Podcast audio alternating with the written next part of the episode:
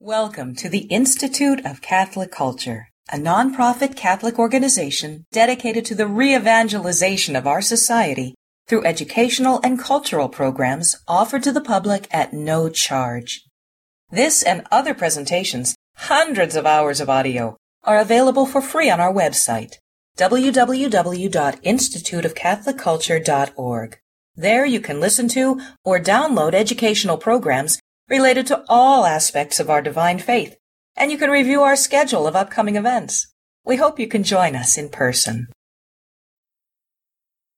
Our speaker this evening received his undergraduate degree in philosophy from Regis University in Denver.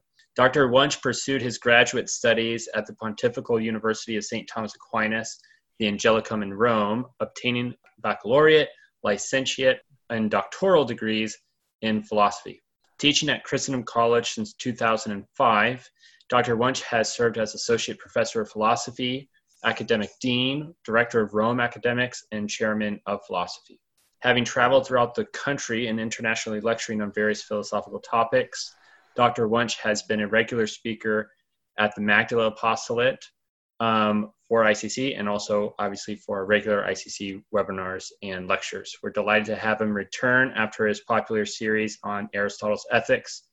Um, and Dr. Wunsch, the mic will be handed over to you after Father begins the opening prayer. Thank you, Andy. In the name of the Father, and of the Son, and of the Holy Spirit. Amen. Amen. O Master who loves mankind, illuminate our hearts with the pure light of your divine knowledge, and open the eyes of our mind to understand the teachings of your holy church.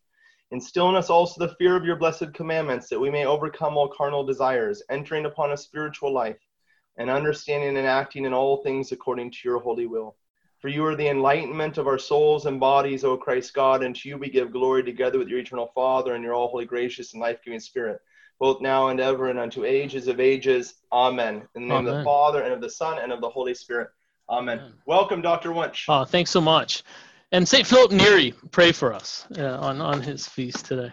Uh, great, great to see everybody. Uh, it's, it's a pleasure to be back here. Uh, I'm going to cut, just kind of dive right into things here with, without much ado, uh, much delay. Uh, so again, let, let me state at the outset what, what the objectives are, you know, what, what I'd like to accomplish. I've set some modest objectives for us and then delve right into the content. Now, the first kind of exciting thing I have for you is I developed uh, my first PowerPoint presentation, at least to provide some order, some direction uh, for our, our, talk this evening. So that will be a new thing, and, and I'm looking forward uh, to, to seeing how that goes. Uh, I'm optimistic, but we'll see. Uh, so without further ado then, uh, let me present here and, and share this, this title of our talk. So the title of the talk is Discovering Wisdom Aristotle, Islam, and scholastic philosophy. Okay, and this is a good segue into discussing the goals for our time together. Now, I think it's very important to have modest goals. Okay, now if you're able to distill everything that, that I am talking about this evening uh, in, in, with perfect clarity and, and even go beyond as I share certain things, you're able to maybe ponder new discoveries and new thoughts or connect what I'm saying with, with other content that you've learned in, in other classes you've had or in your own personal studies, great. Uh, but my modest goal for this evening is uh, looking at our title that we might understand a little bit better what wisdom is, okay? A little bit better the role of Aristotle, uh, both in Christian thought uh, and in Islamic thought, okay? And I'd like you at the end of our evening to understand what scholastic philosophy is. Scholastic philosophy, uh, which we find in the Middle Ages, is not identical uh, with all intellectual speculation that is going on in the Middle Ages, but has a, a, particular flavor and gives to the intellectual patrimony of our church its own particular contribution. And so, hopefully, by the end of our time, you will understand better uh, all of these kind of key terms we find here in the title uh, for our lecture. Okay, uh, so those those are my modest goals. Okay, uh, now now if we want to expand them a bit, uh, I, I, do want you to see how the Islamic world, okay, and, and some of the great Islamic philosophers that I'm going to be introducing you to uh, became a conduit by which the thought of Aristotle, okay, came to be rediscovered in the Latin West. Now, this is a kind of strange phenomenon because uh, you might think, well, if he was just in Greece, you know, why couldn't his philosophy just kind of make its way from Greece to the rest of Europe? And this is part of what I'm going to be doing in this first hour. I'm going to be explaining the circuitous route by which the thought of Aristotle, which became lost to the West, came to, over the course of close to seven centuries, be rediscovered by way of the Islamic world. And so I'm going to, this first hour, uh, detail some of this historic progression, okay, from Greece to Baghdad to Iberia and back to Paris and the great intellectual centers of Western Europe, uh, and into the classroom where Aquinas, uh, St. Thomas Aquinas, and Bonaventure uh, were students in, in 1248. Uh, and to see how uh, this thought came to enter into Western Europe again and discuss a little bit of the reception of Aristotle. Okay, another minor goal for this first hour is, is to make it clear that Aristotle and, and his thought were not always kind of pre reconciled uh, with Christian thought, but it took time and a great deal of effort to reconcile Aristotelian philosophy, or at least the aspects of Aristotelian philosophy that could be reconciled with Christian philosophy. Uh, you might it might come as a surprise to you, but when Aristotle's thought was rediscovered in the West between the middle part of the 12th century and the middle of the 13th century, is really when the great work that we're going to discuss of translation took place, uh, where Aristotle came to be rediscovered in the West. Uh, I think you, you'll, you'll be fascinated to discover that he was not welcome. Uh, and it took a lot of uh, interesting endeavors and efforts on the part of men like Albert the Great, St. Thomas Aquinas, uh, to partly uh, to uh, extricate, okay, from Aristotle's thought some of the heterodox notions that had been attached to it uh, by some of our Islamic thinkers uh, and, and, and who are very much influenced by a, a brand of Neoplatonism that wasn't always very compatible with uh, the gospel, with Christian theology. And, and, to see how this work occurred of, of making Aristotle and, and working his thought in such a way uh, that it came in large part to be seen as compatible uh, with uh, Christian theology. Okay, so we're going to trace that endeavor. In the second uh, part of uh, our evening tonight, I'm going to introduce you to about five different Islamic thinkers, okay, that, that came to have a profound influence uh, over Christian thought. Uh, over men like St. Thomas Aquinas, we're going to talk about uh, Al-Kindi, Al-Farabi, uh, Avicenna or Ibn Sina, Al-Ghazali, and Averroes, or Ibn Rushd. And we're going to look at not only how uh, their thought came to be seen as, in some cases, dangerous uh, to Christian theology, uh, but also how many of their philosophical insights came to be utilized.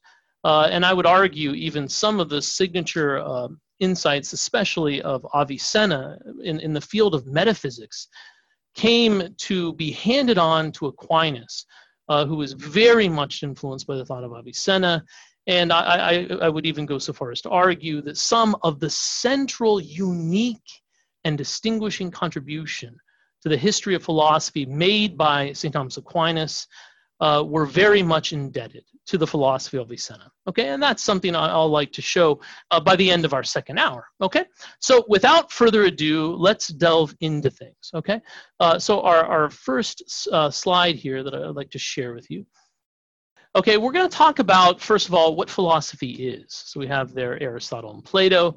We're going to talk about the nature of philosophy. Because, uh, why are we talking about something kind of this, this kind of basic uh, provincial kind of beginning to our conversation? Well, it's very important because what we're going to be talking about is looking at a field of inquiry that hasn't always happily coexisted with religion, okay, with theology. And, and this is true, okay, both within the context of Christianity, uh, within the context of uh, Judaism, uh, within the context of Islam, uh, the great monotheistic traditions of the West. Uh, there's always been challenges to trying to harmonize philosophy with theology uh, and with the faith. And so, as we discuss this pursuit of wisdom, the pursuit of wisdom that is pursued both by faith by all the, these various uh, religious traditions, uh, but also by reason. And how can reason be seen to be compatible with the faith?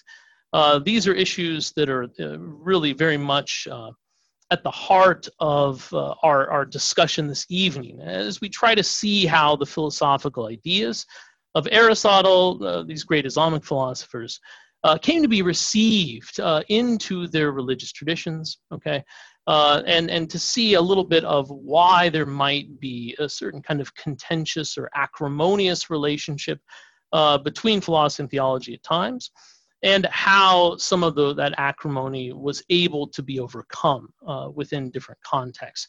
Uh, and so, without further ado, I, am going to begin by talking about what philosophy is.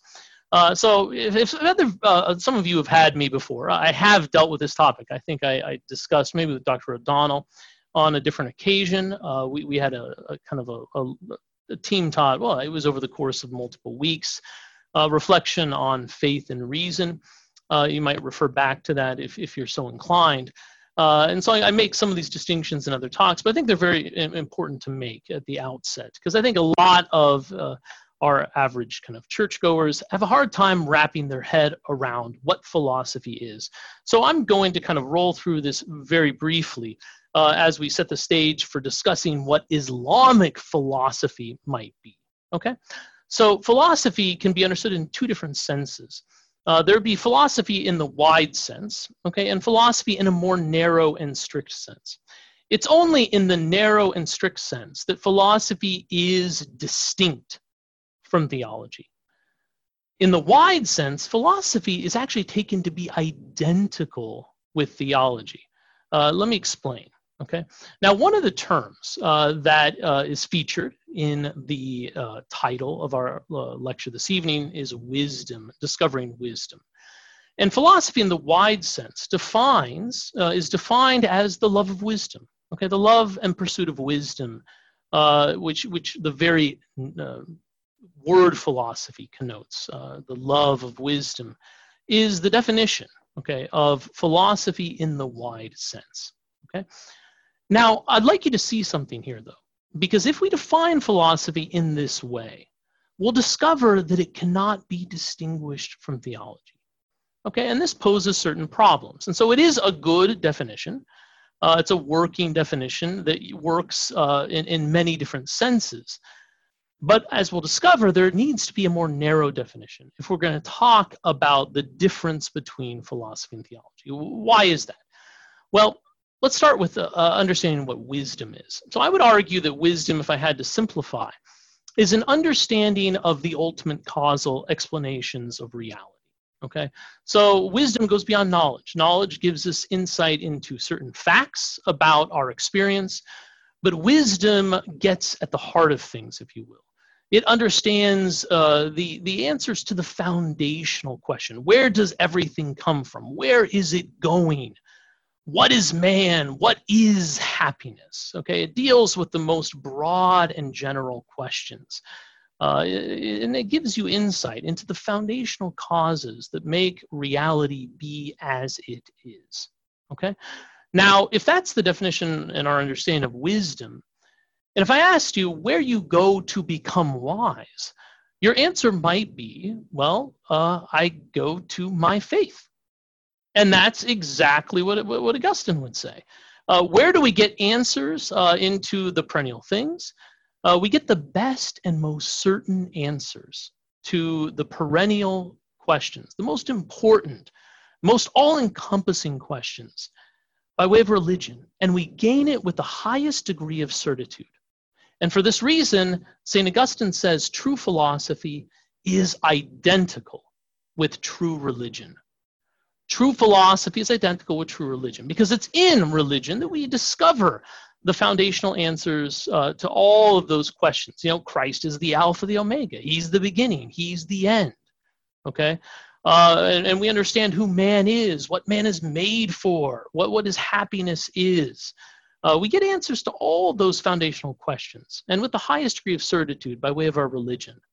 That's why also Clement of Alexandria, uh, the great philosopher who was very much influenced by Plato and influenced by Stoic thought, said, When I found Christianity, I found the true philosophy. Because it's in Christianity that man becomes revealed to himself. It's in Christianity that he finds the ultimate answers to all of those foundational questions. Okay? Now, if that's the case, true philosophy is identical to true religion, we have a problem, however, because you'll find that if religion is what we deal with with theology, and it's identical with with with uh, philosophy, well, then philosophy and theology completely overlap. They're the same thing, and for reasons I'm not going to fully get into, uh, the scholastics. So we're going to talk about them a little later.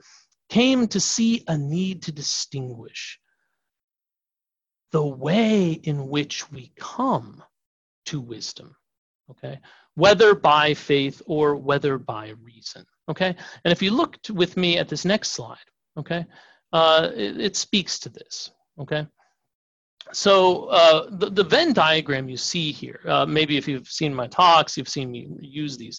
If you look at the venn diagram on the right uh, this represents the domain of philosophy okay uh, what is discussed all the truths of philosophy and, and, and the, the circle on the left represents the domain of theology, okay?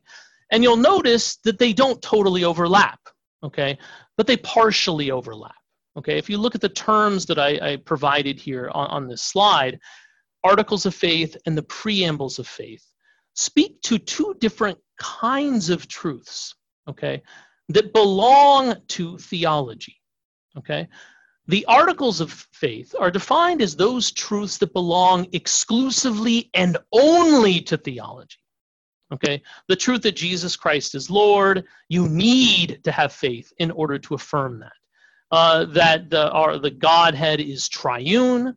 To affirm that, you need revelation and faith to come to that conclusion. And so the articles of faith belong uh, on the left side, okay, to the part of theology that reason cannot prove. Okay? And then there are the preambles of faith. And this is the overlapping region between philosophy and theology. And there are truths that belong there to both philosophy and theology, the truths that God exists. Okay? These truths are able to be proven by reason. Okay? Uh, reason unaided by faith. The truth that the soul is immortal belongs in this region as one of the preambula, preambulum fidei, uh, a preamble to the articles of faith.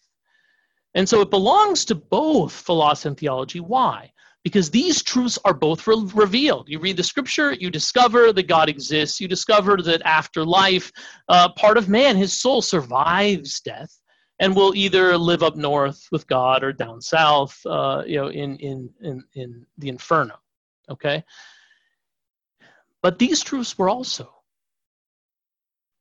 proven by way of argument. Okay, uh, Aristotle and uh, Plato, for instance, offered arguments, if you will, for the existence of God, the immortality of the soul, as did many philosophers who came after them, who uh, gave arguments, okay, on the basis of reason to affirm those truths.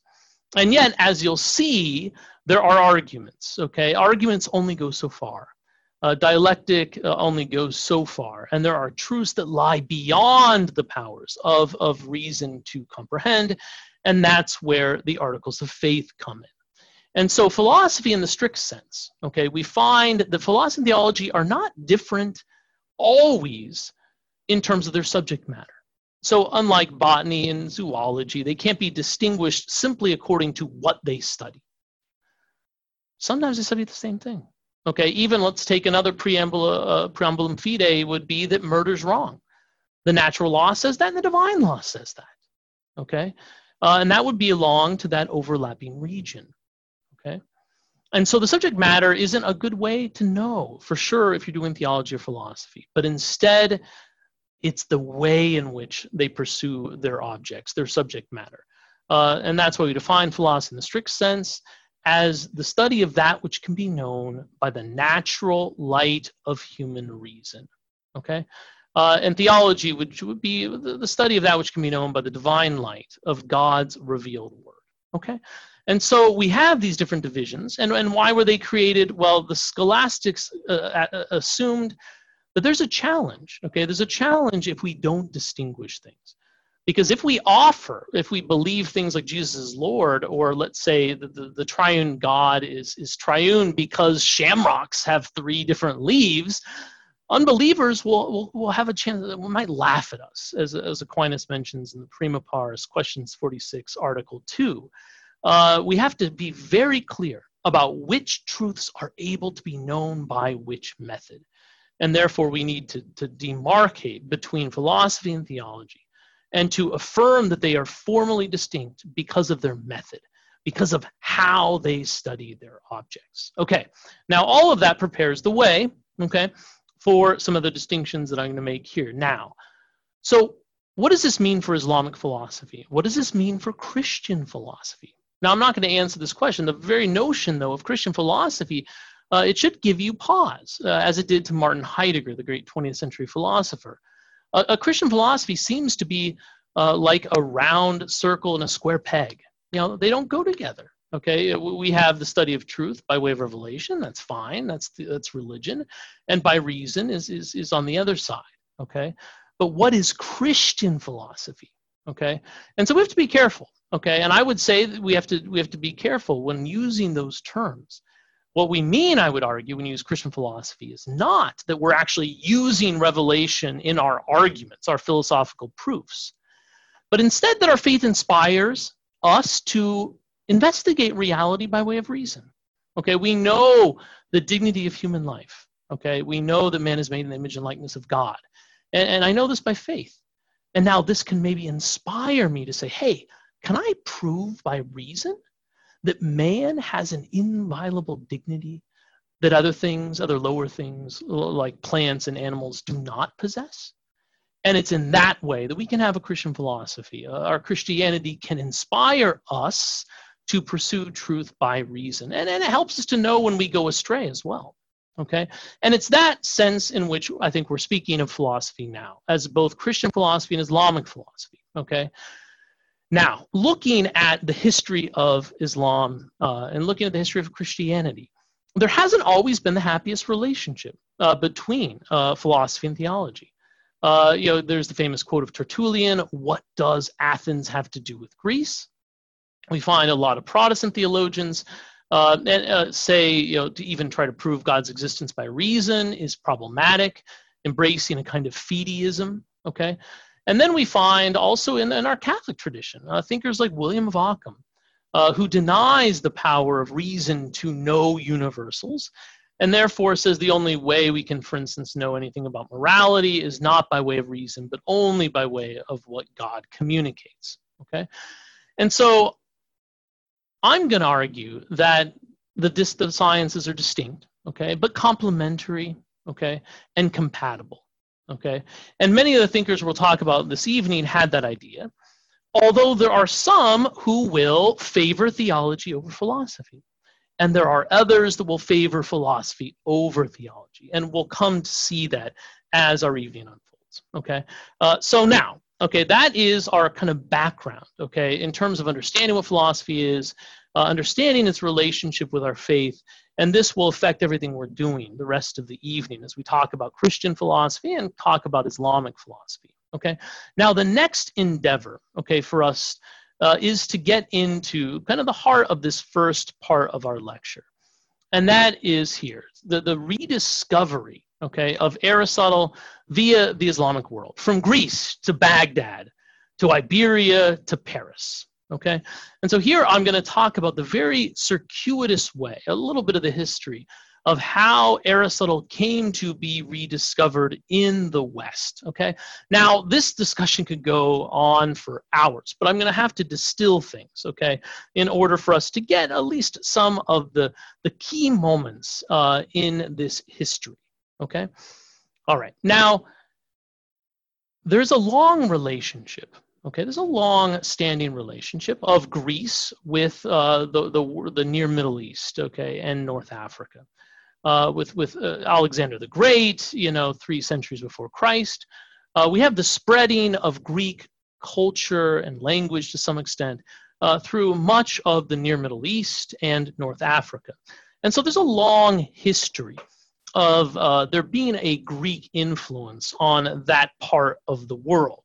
Okay, now looking at other significant moments. Okay, you'll remember in, in in your history classes way back when that in 410 was the fall of Rome. Okay, Rome fell in 410 it's in under in this period that, that Western Europe starts to fall apart in many ways. Uh, there is a kind of disillusion, okay, of, of what used to be the Roman Empire that makes travel difficult, which makes communication difficult, uh, with threats from barbarian peoples. Uh, it, people are, are worried about their own livelihood. And, and if there's anything that is that compromises philosophical reflection more, speculative thought more. It's civil unrest. Uh, philosophy came to be in Ionia, uh, Asia Minor, at a time of relative peace and prosperity. It's under these conditions that people have the leisure to pursue philosophical speculation. But since uh, 410, certainly this is very, very much compromised. Okay. Now, another important moment happens in the sixth century. Okay, a couple different things that I'll point out. Uh, I, I, gave another talk on on uh, Blessed Boethius. Uh, Boethius, uh, who dies in uh, 524, was aware that the Western world, Western Europe, was falling apart. And he was worried that a lot of the patrimony, the perennial wisdom of the Greeks would be lost. Okay? And so during his formative education in Athens, he made a commitment to try to translate, okay, all of the relevant and most important works of Greek philosophy, especially those of Plato and Aristotle, from Greek into Latin, okay? Uh, and and and he is largely successful. Okay, and a lot of the, the works were already translated of Plato, who people found for reasons I might discuss a little bit later to be a little bit more compatible originally with Christianity.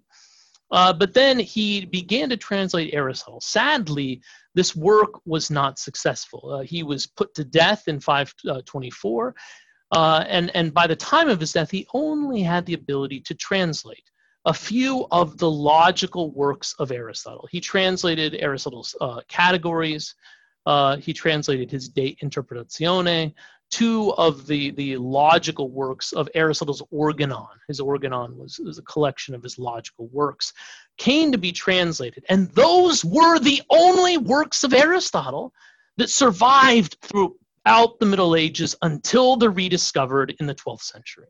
Okay, uh, it was those works that were in the monasteries when uh, at Bec, uh, places like Bec in France, when uh, uh, the, the great abbot St. Anselm, okay, and his monks told him to prove God's existence using dialectic and reason. They were inspired by Aristotle's logic and they wanted him to offer rational arguments okay but the, the whole width and breadth of aristotle's thought came to be lost Okay. Another important moment happens in 529.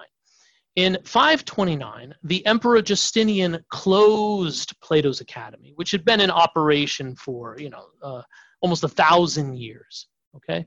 Now, what happened to that wisdom? Did it go west? Did it go east? Well, it, it clearly went east. Okay. Uh, if it went west, uh, we, we have a civilization in decay. But there was still in the Byzantine world a kind of thriving, vital civilization. Uh, and so much of the wisdom came to be inherited by peoples in Syria, peoples in North Africa, and great centers of learning like Alexandria. Okay. Uh, uh, that's where the great science, the great wisdom of the Greeks came to be inherited. Okay. Now, as we move swiftly through this historical narrative, uh, we find Muhammad coming on the scene in Arabia. Okay. He dies in 620, uh, 632, okay? And swiftly, uh, if I'm getting my dates right, I just I jotted some of these down. In 636, Syria is conquered. Jerusalem in 638. Egypt in 641. Iran in 644, okay? And swiftly, by the beginning of the next century, okay, by the beginning of the 8th century, uh, we find, okay, we find uh, uh, the Islamic uh, uh, world stretching, okay, from the Hindu Kush mountains uh, of, of, of, India all the way to the Iberian Peninsula, Okay, we have this this this massive spread of Islamic religion. Now, a lot of the peoples there saw them as the the new conqueror. Okay, uh, but what inevitably happens is this new conqueror inherits the wisdom that exists in the peoples of these lands. Okay. Now, to make a long story short, there's some another important event here that happened. Okay, uh, in in in uh, during the reign of a, of a man by the name of Al Mamun. Okay, Al Mamun is a, is a caliph. Uh, he, he's the the the, uh, the, head of religion and society and, and, and, society uh, in the city of Baghdad, uh, the city of Baghdad. Okay, uh, and it's this great city of the Islamic East that becomes a, a preeminent center of learning. And this Al Mamun, okay, uh, he develops uh, what we call he calls the house of wisdom okay and he gets the, the scholars who are often christians and jews to perform the work of translating okay a lot of this great greek wisdom uh, which has come from greek into the native syriac dialect uh, it's then translated into arabic okay and made present at one great center of learning in baghdad and from here okay this wisdom is spread to other parts of the Islamic world. Uh, these madrasas, uh, uh, a madrasa is, is a center for scholarship, often features a kind of bookshop, a place for copying uh, text. Uh, they became places where philosophy, uh, these philosophical works would be copied and then distributed to other parts of the Islamic world. And it's in this manner that a lot of the great wisdom, okay, of the Greeks came to be disseminated. Now we're going to go into all the different important figures. Okay, I'm, I'm going to skip over them now. We're going to talk about them in the second hour. Uh, but this wisdom then comes to uh, be spread, okay, throughout the Islamic world. Okay. Now during this period, I think it's very important to point out here that the Middle Ages in Western Europe were not all dark okay? But there was a dark period okay? So when was that okay? Well there was a dark period after uh, the you know the, the death of boethius in, in the sixth century uh, uh, until the reign of charlemagne okay? Uh, which is the very beginning of the ninth century. And then you know there, there is a relative uh, moment in which uh, in, in the carolingian court that there's a rediscovery of learning but it just doesn't last and so the rest of the ninth century falls back into a state of decay. Uh, the papacy was affected by, by secular influences. Uh, as evidence of this, if I'm not mistaken, there's not a single canonized pope, okay, from the uh, ninth century, okay? Uh, so, so Western Europe is, is in, in intellectual and spiritual decline. Okay. Now, what jumpstarts uh, the movement out of the Dark Ages and, and, the resurgence of the intellectual and spiritual life came from monastic reform uh, at Cluny uh, in particular. And this Cluniac reform has its way of, which, which happens like in the early 10th century. Uh, it, it, affects the papacy. We have a lot of great popes uh, in the 11th century that, that were affected by that. And this is where monastic learning really kicks off. And we begin to move out of a very dark period. But in the 9th century in Europe, uh, Islamic civilization was far more advanced. Uh, the city of Cordoba was the most culturally advanced city in Europe, okay, and it was, it was part of the Islamic world. Uh, and you know the rest of Europe was was very much uh, affected by all these marauding peoples. The Norse, okay, uh, we have the Saracens, okay, also uh, we have uh, the, the, the Mongols, the Huns, all kind of uh, kind of affecting the, the travel in Europe, making the dissemination of ideas very, very difficult. And so we have a very low ebb, okay? Now, uh, with the rediscovery of, of intellectual life and spiritual life through, through, I think, in large part, what happens through the Cluniac reform, uh, we find reform in, in, the church and intellectual reform as well, okay? Uh, now, it's at this moment in the 10th century, okay, where the wisdom moves out of the monastery and then into the, uh, in, in, the 11th century, uh, in, in, I'm sorry, the 12th century, it, it, moves into the urban centers. And kind of like there was these madrasas or centers of learning in the Islamic world, we have these cathedral schools that develop, okay? These cathedral schools then evolve into the modern university. And by the 13th century, we have definitely emerged out of any dark period in, in, in Europe. And Europe once again begins to thrive. Uh, and, and there are thriving urban centers. It's at this time we have the University of Paris, uh, Oxford and Cambridge and Bologna and Salamanca, and all of the great centers of learning are established. Okay. Uh, but before that, okay, the Islamic world was thriving in ways that, that, that Western Europe was not. Okay. Now, how does this wisdom come into and come to affect uh, Western Europe? Uh, well, I'll say this the next five minutes, and, and I'll be very brief and, and try to kind of distill this.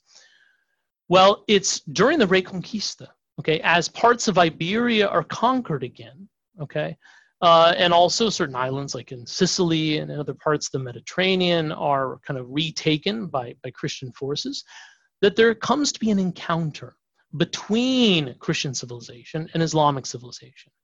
And what they discover would be the works of Aristotle and the great commentaries on Aristotle and the great philosophical works that have been produced by Islamic scholars all come flooding into Europe at the same time between 1150 and 1250, okay, the middle part of the 12th century into the 13th century, a wealth of content and wisdom comes flooding into Europe, okay? Now, it exists at first in translation, okay, and now I'm going to get into some of these other slides. But one of the first great works will be to get better translations, because you'll notice Aristotle has gone from Greek into Syriac, into Arabic, and sometimes into Spanish before he comes back into Latin. And so there'll be a need to get quality translations directly from the Greek of Aristotle's work. And that will be one of the extremely important endeavors of, of uh, the scholastics. Okay? And there's also going to be a need to extricate, to separate the authentic teaching of Aristotle from the thought of his commentators, because sometimes his commentators do not always interpret Aristotle in a way that would be compatible uh, with Christianity. And therefore, there's a need to distinguish Aristotelian thought from the thought of his commentators. Okay? And, and this work then happened uh, uh, over the course of a 100 years. Okay? We find these translations, okay, this bad game of telephone is overcome. Uh, and it, he comes into Europe uh, as as he his thought is uh, uh in uh, what, what is first an adulterated form. Uh, in fact, it's not even clear which ideas are his, which ideas are that of his commentators, and so there's a need to separate his thought. Okay, and this is why originally there are a host of ecclesiastical prohibitions uh, especially kind of a heterodox Neoplatonic influenced uh, understanding of, of Aristotle, uh, came to be seen as dangerous. Uh, he affirmed things like the world is eternal, that God doesn't know singulars. Uh, there's a kind of determinism uh, in their understanding of things. And, and, so Aristotle's thought was prohibited from being taught in 1210. it was only through the work of St. Thomas, the work of Albert the Great, where they were able to say the authentic Aristotle, if uh, extricated from a lot of his commentators, his thought could be reconciled with Christian teaching. And it was just at the time, and this is how God works providentially, maybe, that Aquinas, St. Thomas Aquinas, and Bonaventure are students at the University of Paris, that the totality of the Aristotelian corpus exists in good translations, okay, and they are part of the first generation of individuals to have access to this wealth of wisdom. Now, what they do with it is something that we're going to talk about. And then we're going to go back and hit some of those major Islamic thinkers to see, okay, what their different contributions were uh, to this, these new insights, okay, that come into Western world by way of the Islamic thinkers who were the conduit by which Aristotle made his way from Greece, okay, through Syria, through Baghdad, through Iberia, and all the way to the classrooms at the University of Paris. Yeah, so thank you guys. It's it's a it's a whirlwind tour that we just made. Okay, we made a whirlwind tour. Uh, but again, what, what I'd like to emphasize here is, is we, again, we have modest goals, okay? Uh, all those particulars are fun. If you want to go back and get them, fine. But, but I, I want us as, as to be informed Catholics and to be aware of, of things that are, that are fascinating. We assume, you know, that Aristotle and Plato, since they wrote, uh, their works were always present. Uh, now, Cicero uh, praises the poetry of Aristotle, but, but his poetry was never rediscovered, okay? Uh, and and it, it's non existent, okay? Uh, and, and it's not all of his work, but actually his class notes that came to be passed on. Uh, but again, it was in an early, you know, at an earlier time, Plato uh, was uh, reconciled, if you will, with Christian thought, as we'll discover here in a moment. Uh, and that's why kind of a Platonic influence thought of, of Augustine came to be seen as orthodox, the conservative school. And when Aristotle was discovered and Aquinas was open to learning from Aristotle, uh, he was seen as, as a, a novelizer uh, and someone who's dangerous. Uh, you know, even after St. Thomas Aquinas, uh, he, there was uh, prohibitions against the teaching, and I'll mention in a moment, of Aristotle that happened uh, in 1270, in 1277. Uh, his thought was seen to be dangerous and, and was condemned, much of it. Certainly as interpreted by Averroes, someone we're going to talk about the second hour. Uh, but even Aquinas was was kind of uh, his reputation was wounded by these these uh, condemnations, and his and his and his old, old mentor, his professor Albert the Great, as a, a very old man at, at, the age of 77 had to come from Cologne, Germany to Paris to defend the reputation of his star pupil. Uh, you know, there was Franciscans who had general chapters where they would, uh, there's a whole literature called the Correctoria literature, where they corrected all of the dangerous errors of the Summa Theologiae.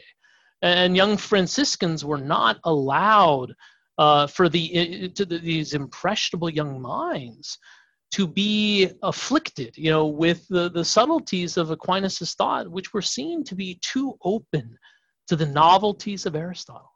Now, now these are, are really interesting things that, that maybe many of you are, have not been aware of. Okay, so let's start with this point, okay, and then we'll move on from there.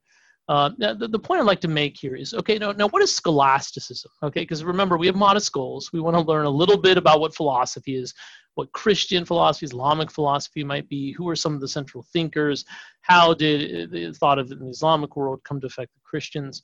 Oh, we've already talked about wisdom. Uh, but what is scholasticism?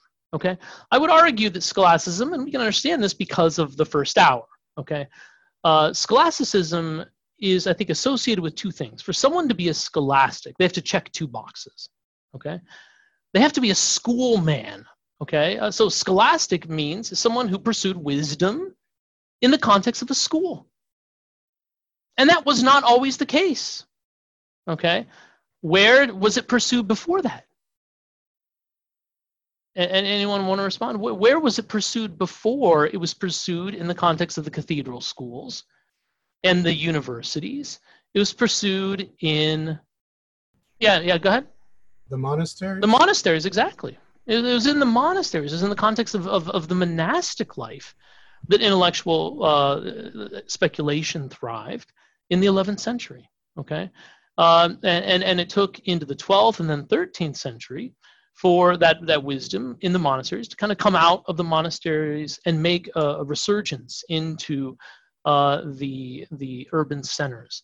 So we have some of the first thinkers, okay, beginning a little bit in the monasteries when they had access to some of Aristotle. But the first scholastics are not very often the patristic fathers. Okay, they were influenced by Plato, but and they didn't pursue wisdom as much within the context of academia. Okay, and these the two features that you have the, the, the two boxes you have to check to be a scholastic. Your thought has to be influenced by Aristotle.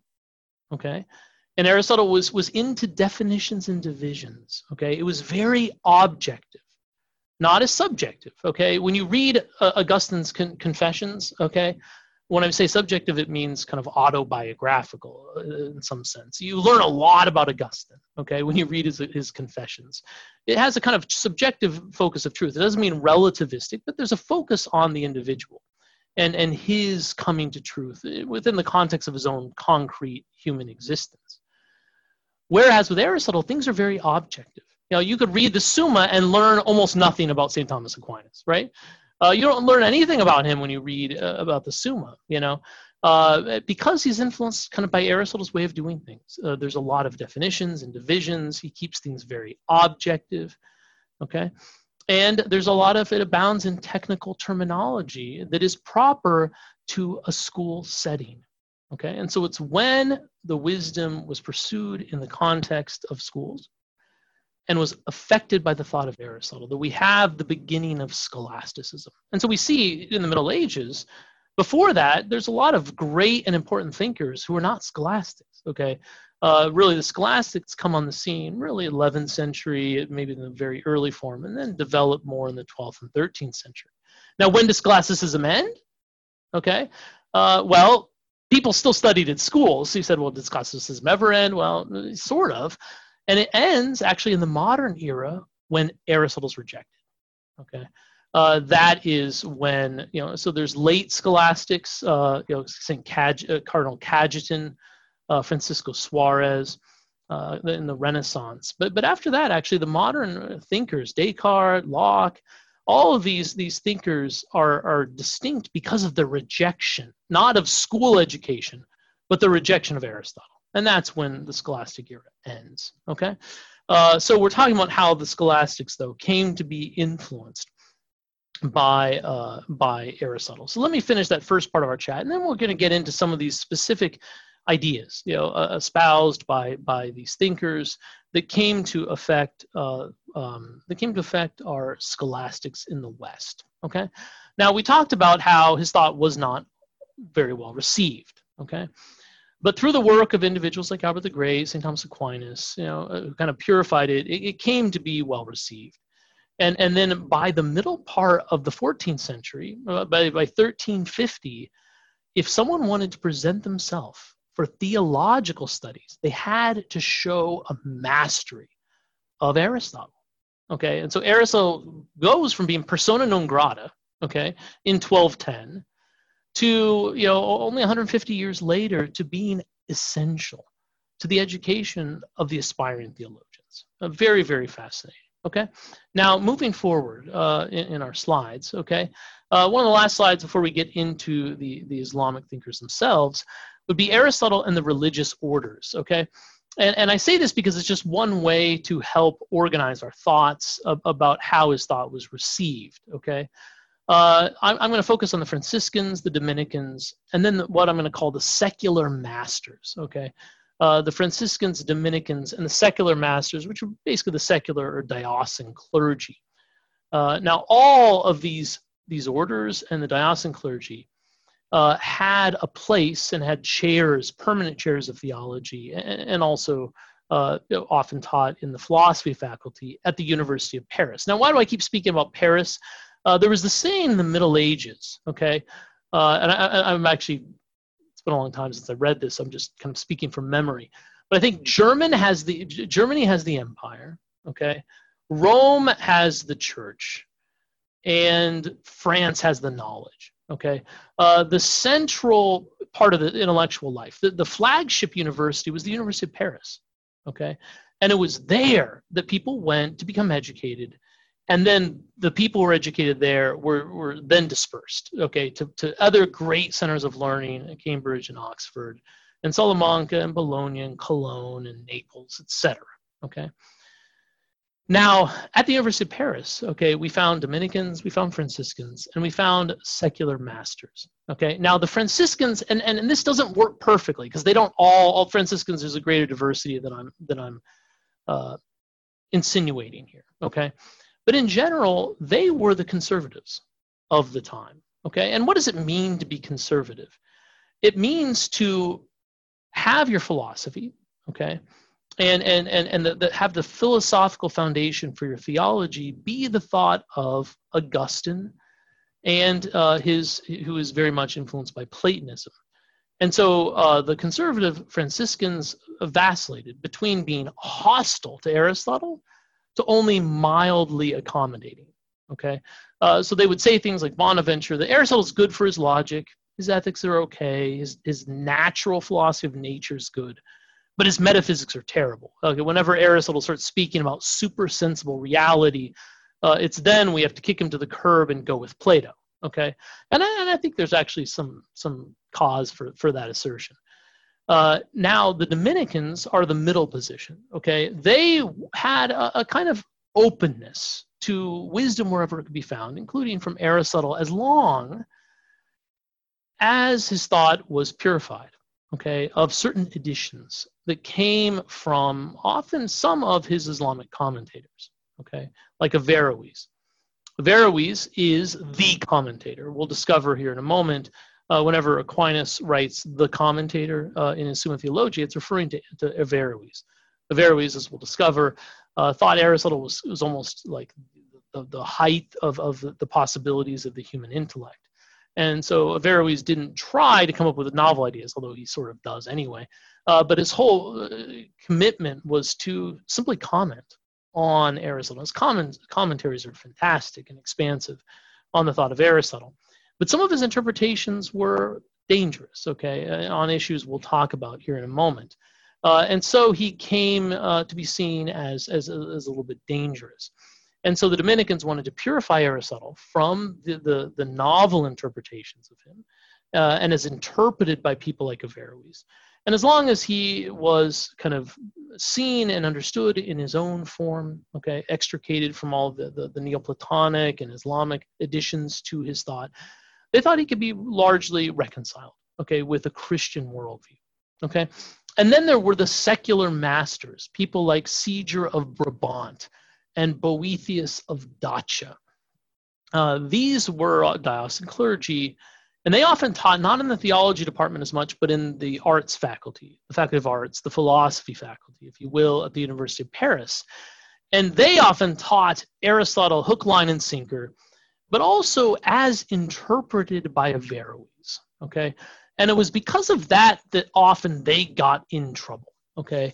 Uh, and, and it was many of those individuals, including some of the specific people I mentioned, like Siger of Brabant, that were condemned uh, in, in those condemnations I talked about before the break in 1270 and in 1277. Okay, but now you get the kind of lay of the land. Okay, now having said all that, we have to make some other distinctions. Like, like St. Thomas Aquinas quotes Augustine more than anybody else. Okay, uh, and, and so Aquinas' thought is, is, again, he's open to wisdom wherever it can be found okay, in Plato and Aristotle, in the obviously the church fathers, but then also in other individuals, okay, like the Islamic thinkers, okay, and we're now going to see how some of the insights of these great individuals, these great philosophical minds, came to influence the, the angelic doctor. Okay, so that deals with hopefully a little bit of this whole transmission of how Aristotle came to be rediscovered uh, in the West, what some of the challenges were uh, to him being rediscovered, and how the Islamic world acted as a kind of conduit by which Aristotle's thought was rediscovered. Okay, so now we're going to get into we're going to get into some of the thinkers themselves. Okay, uh, so with our next slide, uh, we're going to first talk very briefly about uh, this first Islamic thinker. Okay, uh, by the name of Al-Kindi. Okay, so you can see uh, that he philosophized, okay, uh, during the period of, of the, the golden age, if you will, of, of Islamic civilization. Uh, we had Al Mamun, uh, who uh, created his House of Wisdom, uh, and it was from his library that Al Kindi especially profited. Now, I would say he is of the of, of the some of these early thinkers, okay, that we're going to discover, is is the, the first and only Arab Okay, he, he's is from Arabia. Okay, uh, Al Farabi's Turkish, Avicenna and and Al Ghazali are Persian. Uh, you know, we find uh, Averroes is a Moor, uh, kind of uh, from Iberia, and he's also someone who who wants to reconcile philosophy and theology, and that's significant. Uh, he he did he did not see there to be a great tension between philosophy and theology. Okay, uh, he taught at Baghdad. Okay, he did works of translation. He wrote over 280 works, uh, and and his work came to, especially regarding cosmology, uh, regarding uh, the natural sciences, if you will, came to influence Albert the Great, especially in, in, a, in a profound way. And he developed certain themes that will be kind of indicative of Islamic thought. Uh, for instance, he saw the world as, as a piece of kind of divine architecture. Okay, uh, there's this theme in Islamic ph- philosophy that uh, the celestial order of the heavens, okay, and by the heavens I mean the cosmos, uh, that the earth should mirror that, okay?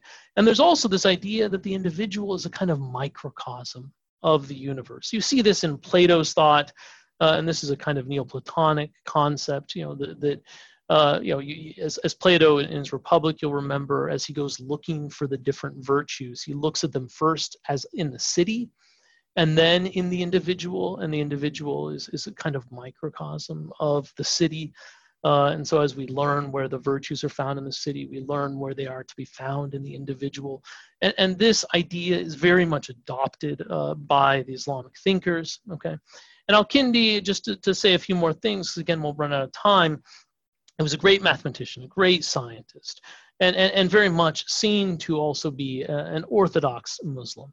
Okay. Now, the next thinker uh, that we're going to go to is a man by the name of Al Farabi.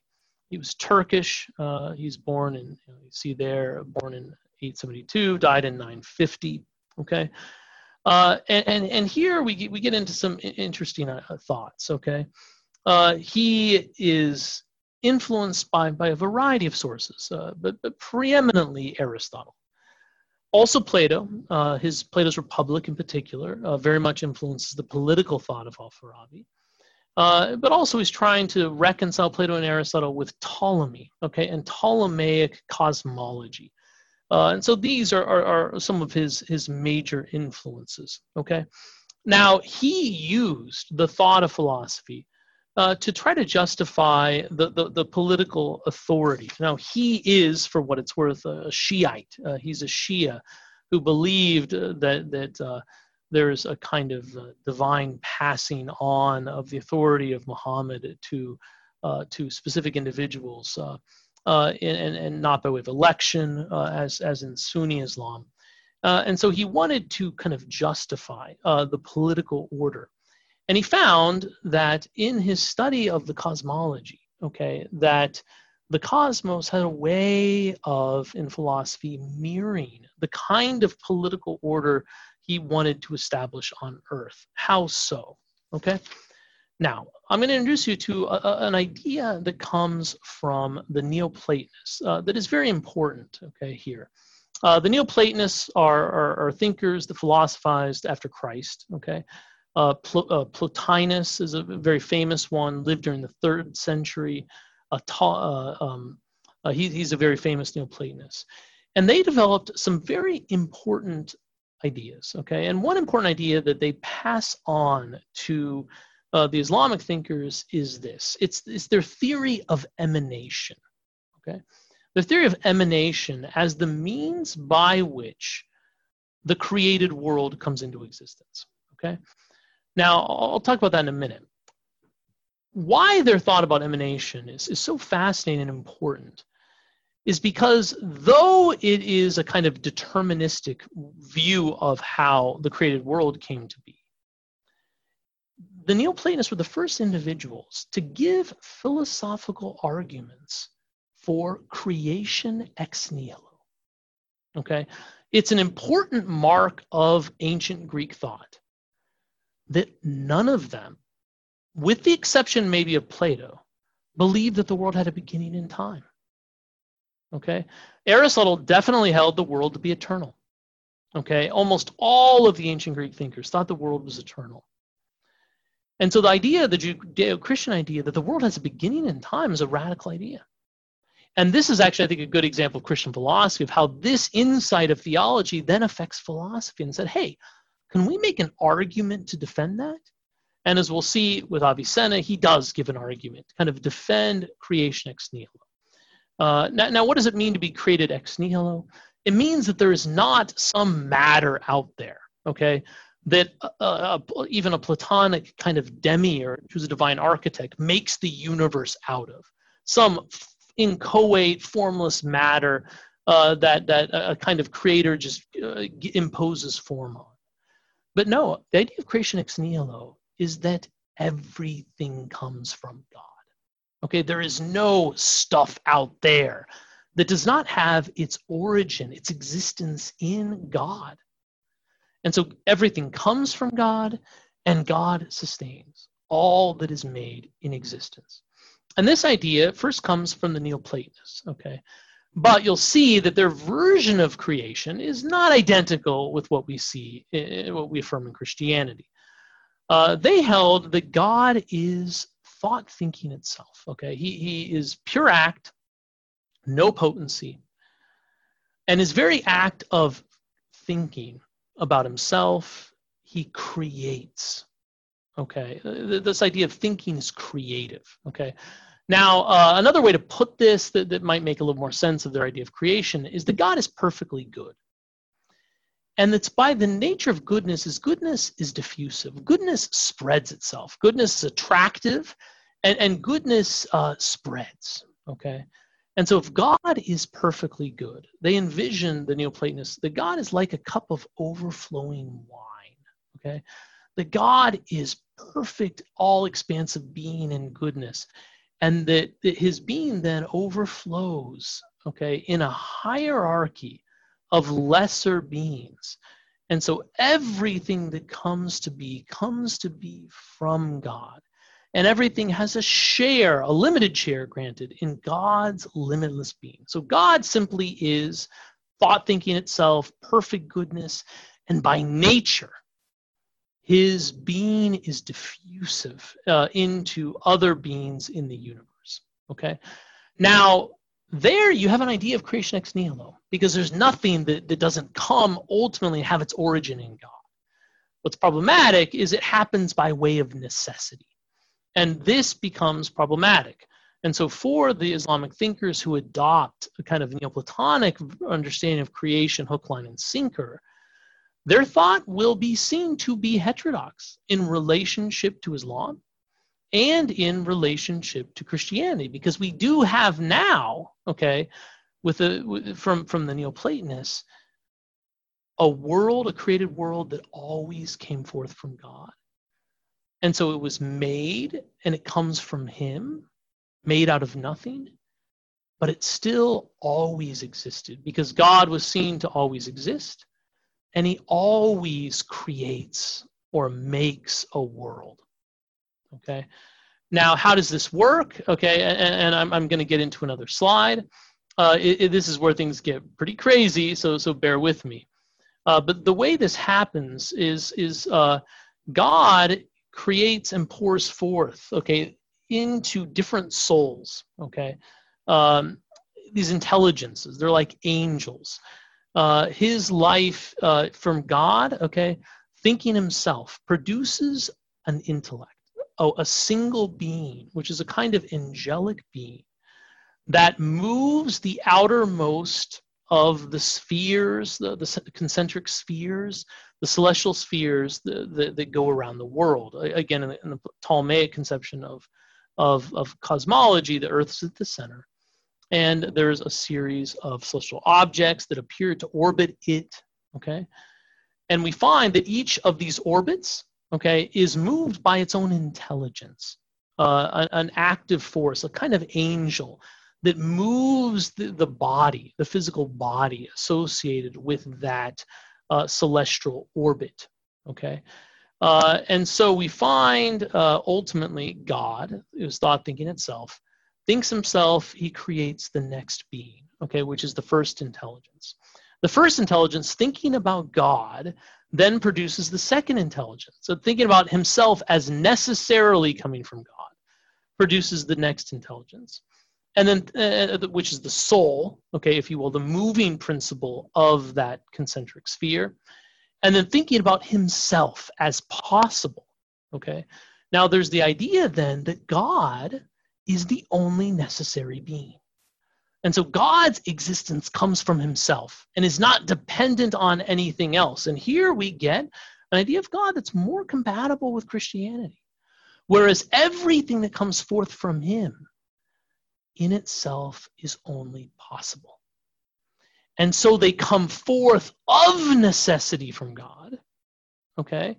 And that's where Avicenna will say all things that come from God are necessary per accidens, he says, in relationship to God, but not per se. That is, God is necessity comes from his own nature. He exists by his very nature. Whereas all these other intelligences exist, okay, as receiving their existence from another, from God. Okay, and and as this this kind of uh, hierarchy then of beings, there, there, we have a, a, set of angels that are created. Okay, nine, and the last one, the tenth, uh, the ninth, it moves the moon, the sphere of the moon. The tenth is the agent intellect that ultimately creates the world uh, as a kind of demiurge. Okay, and and and we have then God. Okay, kind of in the celestial order, and then in in the political thought. Okay, we have of Al-Farabi.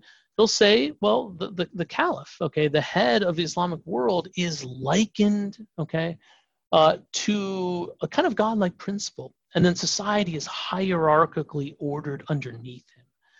Okay.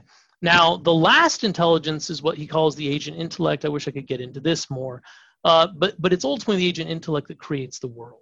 Okay, and the the the caliph has access to the agent intellect, which makes man to know, uh, and, and a particular insight that allows him to govern wisely. And then we have a hierarchy of society with all the people at the bottom you know uh, and then we have hierarchy of officials which are like those hierarchy of angels uh, with the ruler at the top like the prime mover or the god-like principle in neoplatonic thought okay uh, and and this idea of the universe the strange hybrid okay of of ptolemaic cosmology uh, a, a neoplatonic theory of emanation is something that's adopted. Now, I want you to focus on this, okay? And it's this is where Islamic philosophy becomes kind of heterodox. Okay, you'll see that the world is eternal. Okay, that's one way in which it's problematic.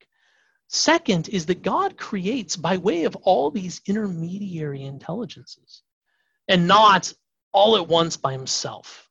Okay, uh, and that is problematic.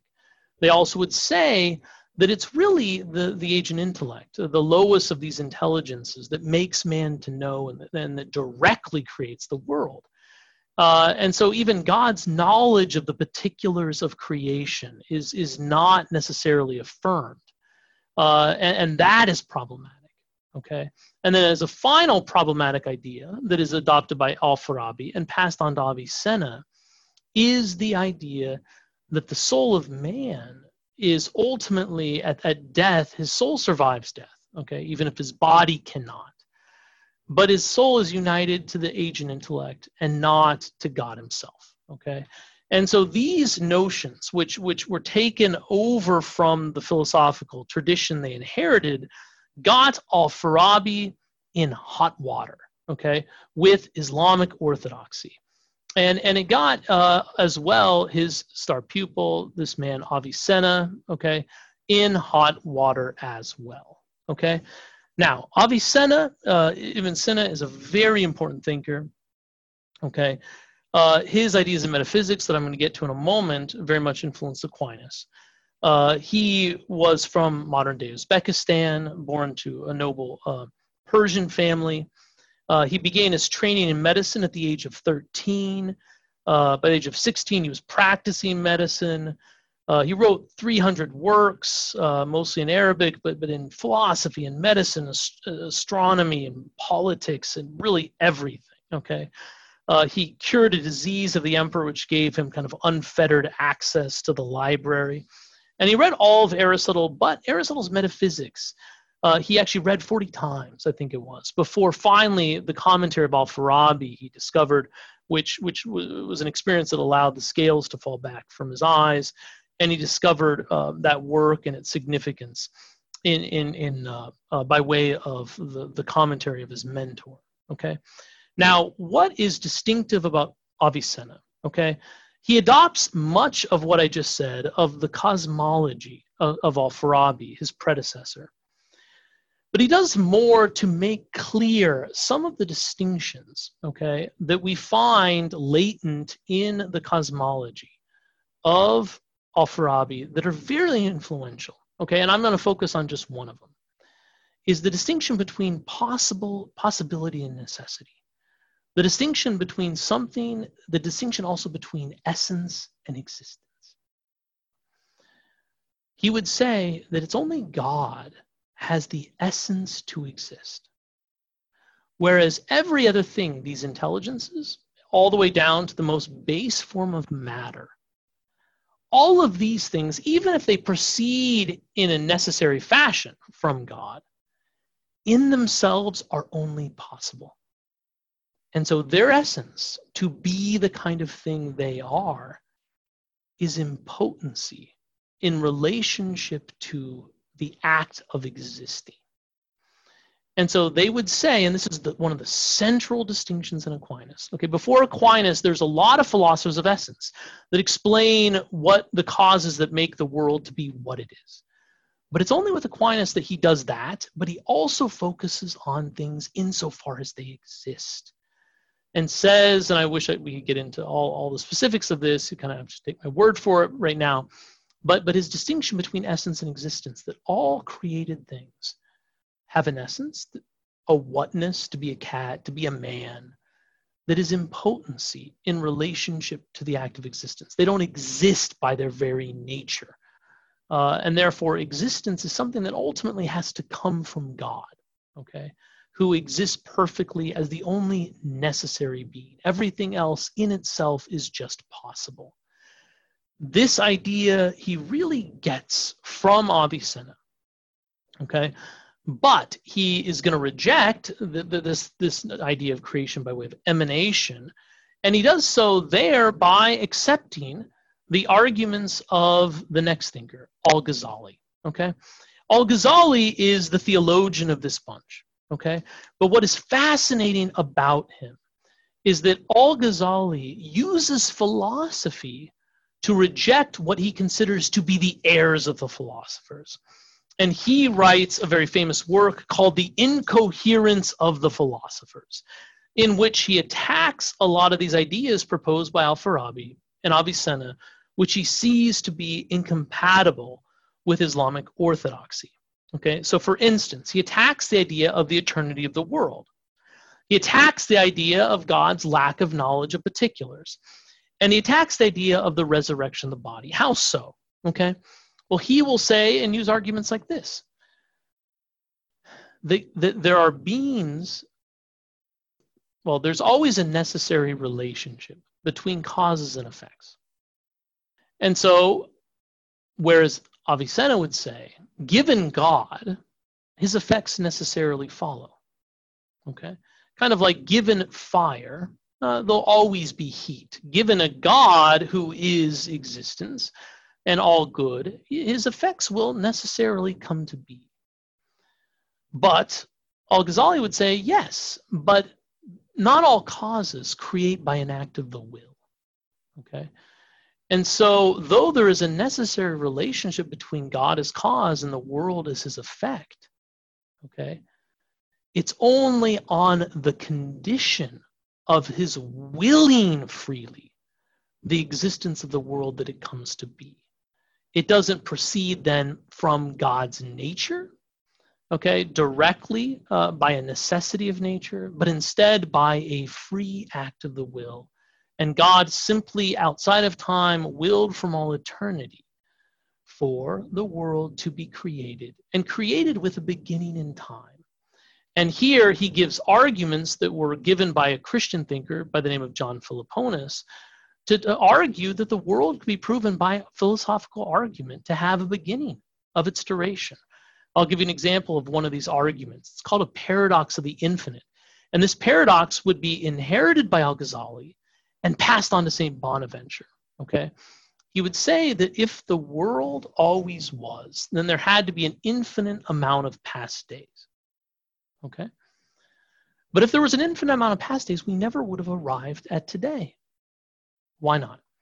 Well, the very definition of the infinite is, is, is, is that it is incapable of being traversed. It's, it's untraversable. The, the infinite is limitless. And therefore, if there is a limitless amount of past days, we never would have arrived at today because that infinite amount of past days could not have been traversed. Therefore, there has to be, because we arrived at today, a first day. And therein is his argument philosophically for why the, the, the, the, Islamic position by faith that the world at the beginning of time, why it was taken to be proven. Okay? And so there is our friend Al Ghazali. Now, the last thinker we're going to talk about with the very little time we have remaining is uh, this thinker by the name of Averroes. Okay. Now, the other thinkers we mentioned previously, okay, they all exist in the eastern part of the Islamic world. Okay. And I might add, uh, uh, Al Ghazali also gives arguments uh, to reject. Uh, you know, the, the, God is all perfect. He must be omniscient and he must have knowledge of particulars, not just universals. Uh, he says, you know, it's one of the tenets of Islam reward and punishment.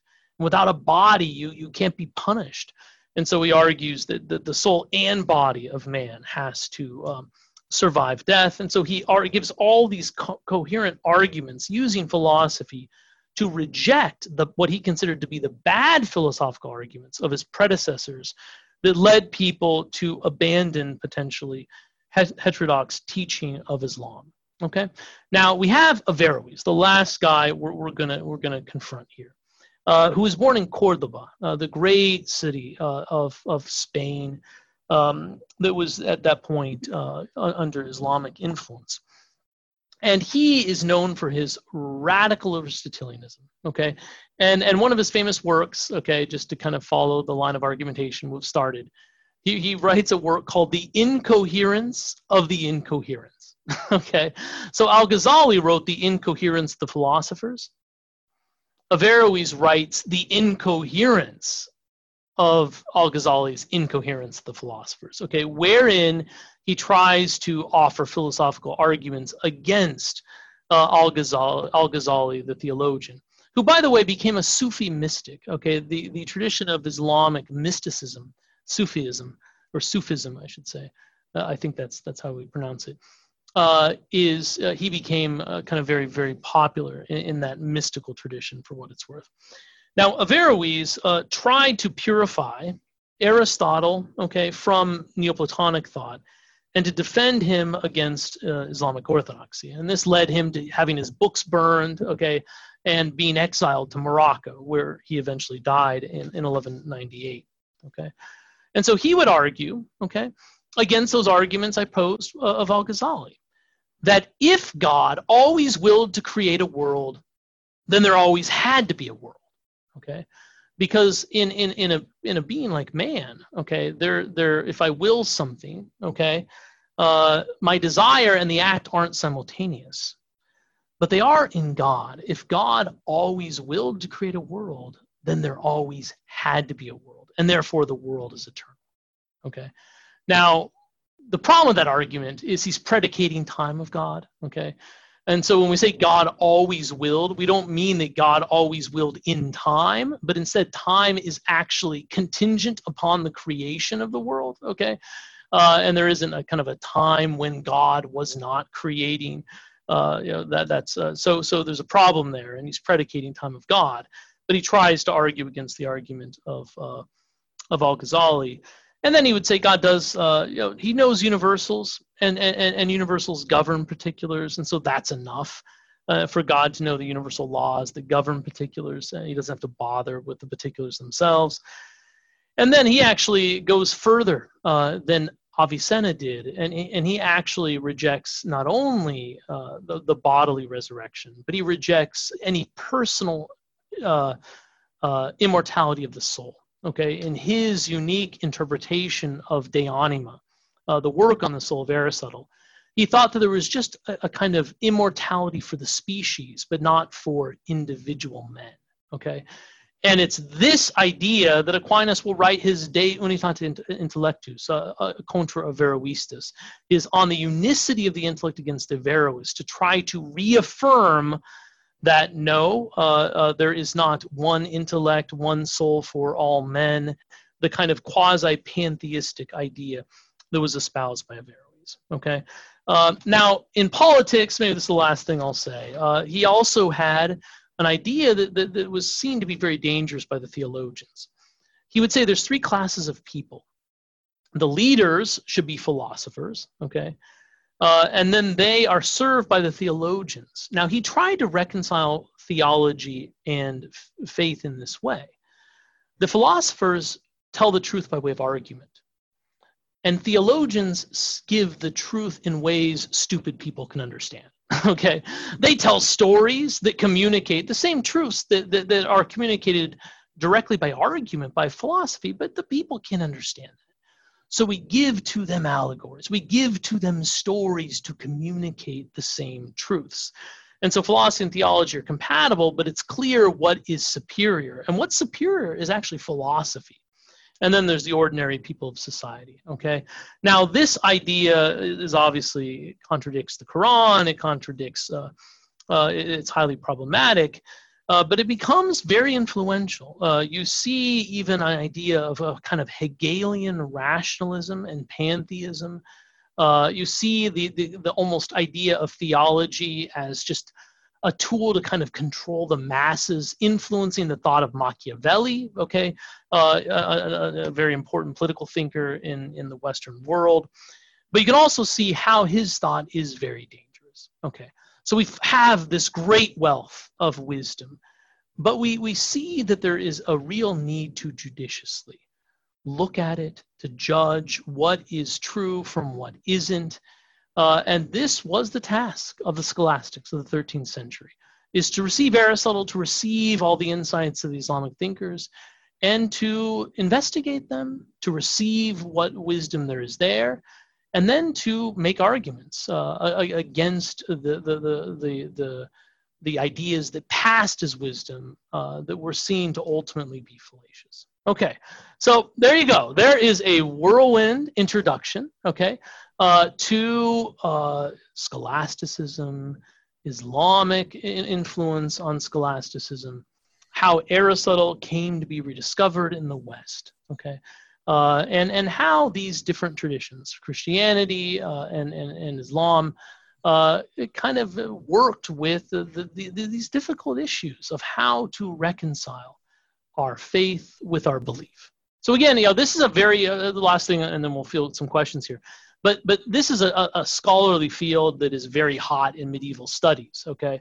And, and so uh, you know i'm scratching the surface of, of all that lies underneath and so I, I, gave you a bunch of scholarly sources they might be over you know it's kind of difficult to begin with so i think i'd probably start with those histories okay i have a history of medieval philosophy this is by Armand Maurer uh, there's the great history of philosophy, the best in English language. It's really long. It's Frederick Copleston's.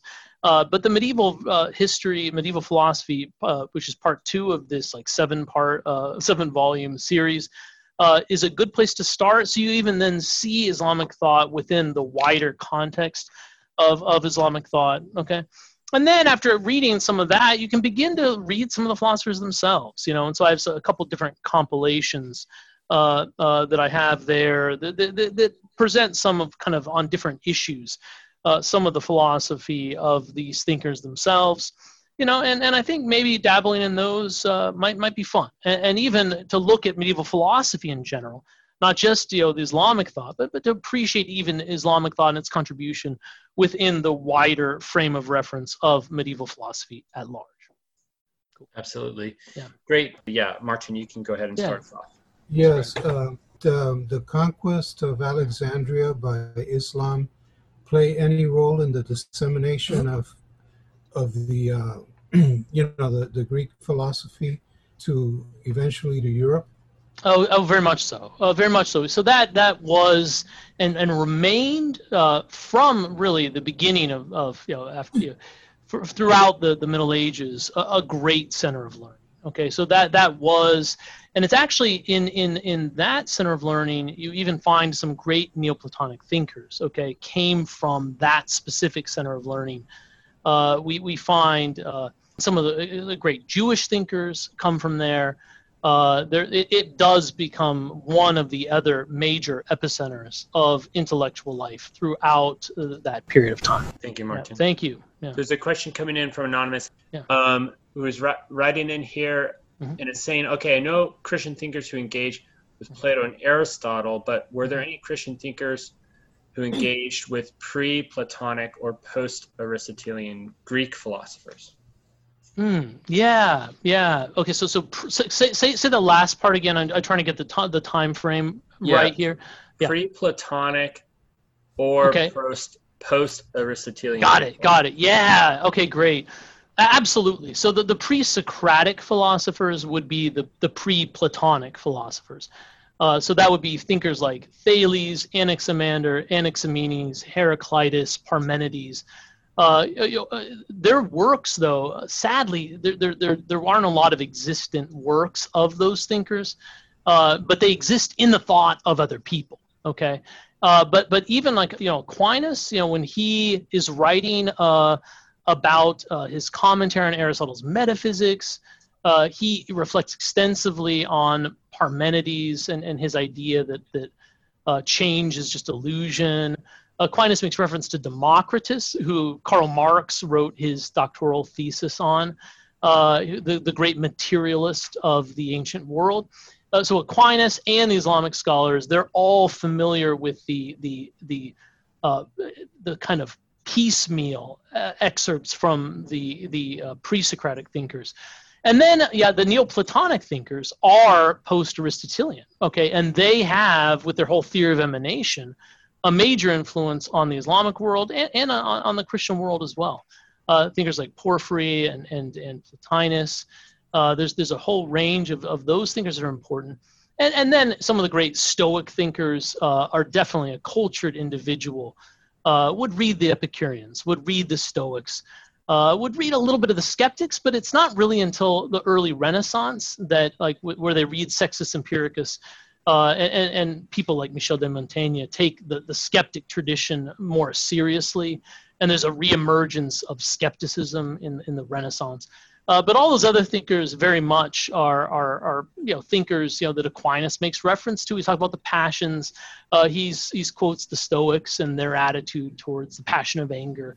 Uh, he quotes the Stoics there, you know, and, and, and the Islamic thinkers uh, also are influenced by those individuals. Okay, great.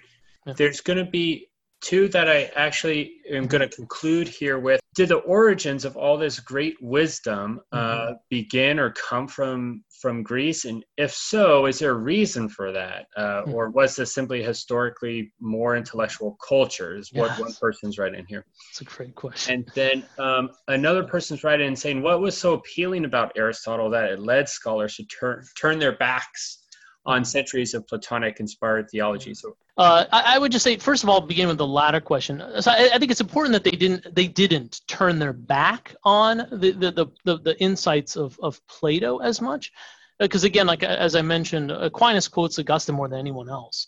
And so mm-hmm. I, I, think there, there's very important, especially regarding, I, I wish I could get into this more in detail. It's very technical distinction.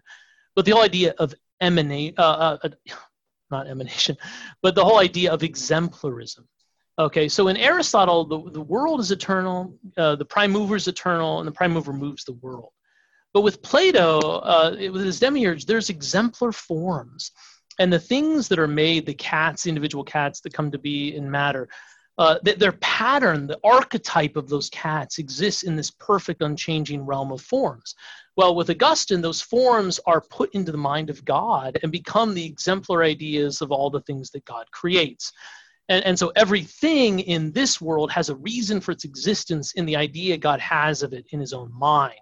And that idea of exemplarism is very Platonic and something that is very important to St. Thomas Aquinas, you know, and is not in Aristotle Okay, and so I, I do want to very much emphasize that, that, Platon, uh, Platonic thought, Augustinian thought, is really at the heart of what a lot of Aquinas is doing. What is novel is that he was also open to Aristotle, you know, and and, and in his ethics, in, in his logic, in his natural thought, he, he he's open to uh, a, a lot of the distinctions Aristotle makes in, in his philosophy of man, for instance. Uh, but that doesn't neglect, and, and so there really wasn't a turning in the back, but but more of an expanding of the mind to make room for reconciliation, not only with Platonic thought but also Aristotelian thought, in and to incorporate it into uh, a kind of Christian worldview. Okay, uh, and so I do want to really make that point. Thanks for rounding that out, Dr. Wunsch. Yeah, well, sure. we'll conclude tonight uh, on that note. Thanks again. God bless everybody. Thank you. We hope you enjoyed this presentation from the Institute of Catholic Culture. If you'd like to learn more about the mission of the Institute and how you may become a part of this important work, please visit our website at www.instituteofcatholicculture.org or call us at 540-635-7155. And may the glory of Christ Church be ever more manifest upon the earth. St. John the Evangelist, pray for us.